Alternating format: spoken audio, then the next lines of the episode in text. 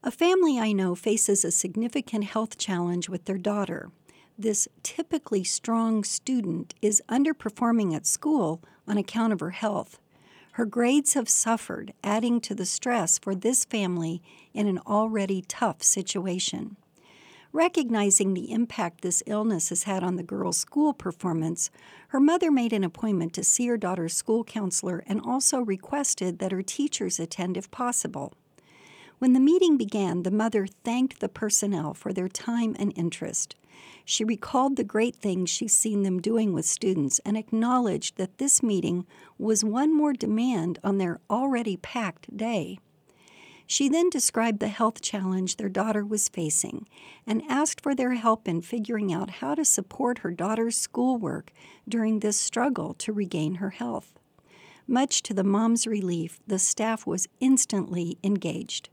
They were glad to understand why this student was underperforming, and they indicated their desire to help. From this point, a rich brainstorming session ensued where several people, mom included, offered ideas to support the girl's academic work during this time when her health will be the first priority. They volunteered to help her in a variety of ways. Where before this mom had been worried, she now felt as though she had the resources of a whole team committed to her daughter's health and success. This story illustrated for me the creative possibilities that abound when parents and teachers work together on behalf of children. For too long, the rumor has persisted in teachers' lounges that parents don't care about their kids. Another dirty rumor continues in conversations between parents that teachers don't care about kids.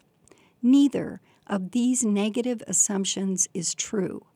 Even if we don't see their concern in our limited knowledge about them, in the hearts of both parents and teachers, there beats a passionate concern for kids.